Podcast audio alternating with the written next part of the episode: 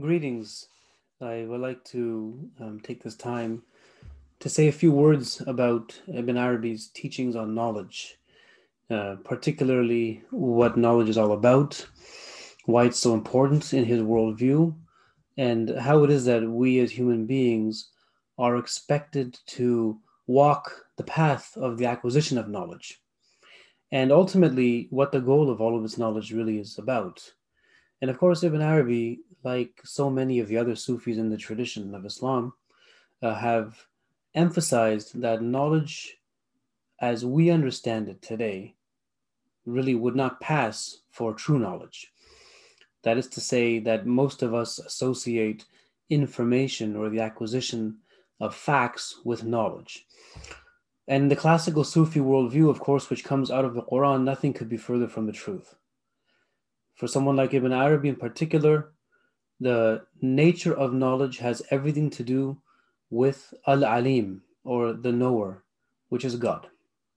So, who is the one that has knowledge? It's God. Who is the one that gives the knowledge? It's God. And what is the knowledge of? It's knowledge of God. Ultimately, the highest form of knowing, as Ibn Arabi explains, is to know God, but not to know God on our own kind of, you know, uh, specific, limited, discursive terms, but rather on the divine's own terms. And so he tells us in his writings that the way that we should come to know the divine is through the divine teaching us. That is to say, that the knowledge that comes directly from God, if it's knowledge that comes from God, then it takes us back to God. That's the best form of instruction that a human being can undergo in this world. It's divine instruction, and the fruit of that is divine knowledge. When a person attempts to acquire knowledge of the divine on their own terms, they usually fall very short and far from the goal because they're still insisting on their own selfish ways of knowing and their own particular, uh, specific, uh, non universal, and very even selfish and ego centered categories of understanding the nature of things. So to come to God on one's own terms, one won't receive God on his terms, but they'll rather receive an image of the divine in their own terms.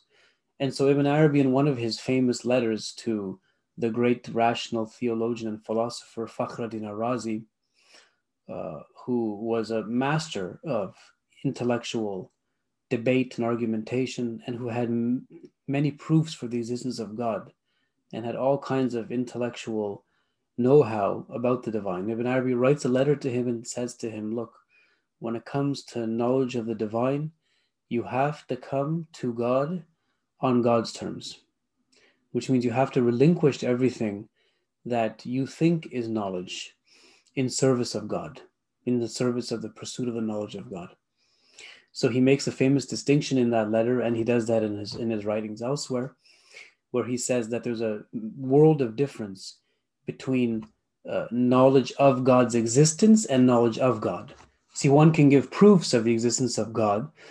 They can do that, you know, ad infinitum with a great degree of subtlety and sophistication. But it's not going to lead to true knowledge of God. True knowledge of God is not to have knowledge mentally only of God's existence, but it's to know God in his plenitude and fullness which can only come from the divine side. So, of course, Ibn Arabi, he's a great lover of the Quran and a great lover of the Prophet, والسلام. and so he says in uh, in his writings that you know the, the the greatest thing that a person can ask for is increase in knowledge, which again follows the wording of the Quran, where God tells the Prophet to say, "Oh my Lord, increase me in knowledge." Rabbi zidni ilma and then the Sufis infer from that that well, you know, if if the the greatest human being, the Prophet Muhammad, is being told to ask for increase in knowledge, then what about the rest of us? The rest of us also have to undergo this process of education uh, throughout our entire lives, where we enter the divine school and he teaches us directly from himself. But in order for that to happen, Ibn Arabi explains, a person has to cleanse themselves of the lower traits, the lower base qualities arrogance and pride and self admiration and love of the world and worldly attachments and all of the things that kind of sully the pristine human state and the heart of the individual. And that, that'll kind of open up a window in the soul once the heart is cleansed of these kinds of, you know, uh, defilements, as they call them in Arabic, to take away from the, the, the person's fallen state and will then help them rise up to their true state, which is to become a perfect mirror for the divine self contemplation. So, the more empty a person is, the more likely it is that the divine instruction will take place. Of course, ultimately, for Ibn Arabi, it depends largely on God's own will. If God wants to bring a person to Him, then you this can happen whether one has undergone purification of the soul or not. But the likelihood that one will be accepted in the divine presence if they keep knocking at the door, that is to say, purifying themselves so that they may be worthy enough to ever enter, even though no one is ever really ever worthy to enter into the divine presence, it's much more likely if the person actually goes through the hard work themselves. And one of the greatest gifts that Ibn Arabi says that a human being can be given by God is to have God consciousness, taqwa, awareness of God. The more wary uh, a person is of God, the more likely it is that God will give that person instruction. Again, this follows the Quran, where it says, uh, Allah. If you, uh, you know, you should have consciousness of God, and if you have consciousness of God, God will teach you. So Ibn Arabi loves this one saying that's an early Sufi saying that goes back to the great master Abu Yazid Bastami, and he cites it in this aforementioned letter to Razi, uh, wherein Bastami famously says that criticizing the people who take their knowledge from worldly sources, books and people and their own discursive faculties, juxtaposing this with the knowledge of the Sufis and their school. He says that you people, that is the people who take this knowledge uh, from themselves, he says, you take your knowledge uh, that you take it dead and you take it from dead people. Whereas we, that is the Sufis, we take our knowledge alive from the living one who never dies. So that's as best as I could ever in, envision things.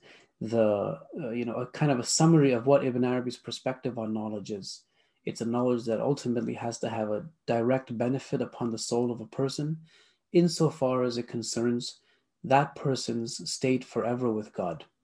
And of course, that also means living in this world with that knowledge which is a humongous assistance if one is walking the spiritual path, to be given that aid and succor by the divine, so that they may return to him even while alive in this world, to have that knowledge, they, as they say, which liberates the soul and frees the mind from any attachments and any worry over the state of one's affairs in this world. And so Ibn Arabi, to sum up again in that letter to Razi, explains to him that in order to go through this process of learning where the divine becomes one's teacher, one has to also engage in spiritual retreat or khalwa. One has to be able to give themselves completely to God so that that knowledge that is truly beneficial to a person in this world will accompany them after they die. At a time when he says that no matter what knowledge a person had, at the day of death, when they meet God, none of those forms of knowledge will help, whether it be medicine or art or any other form of knowledge. It's only beneficial in this world. But the true knowledge for Ibn Arabi, the divine knowledge, it's beneficial for a person in this world and in the next world. Thank you very much.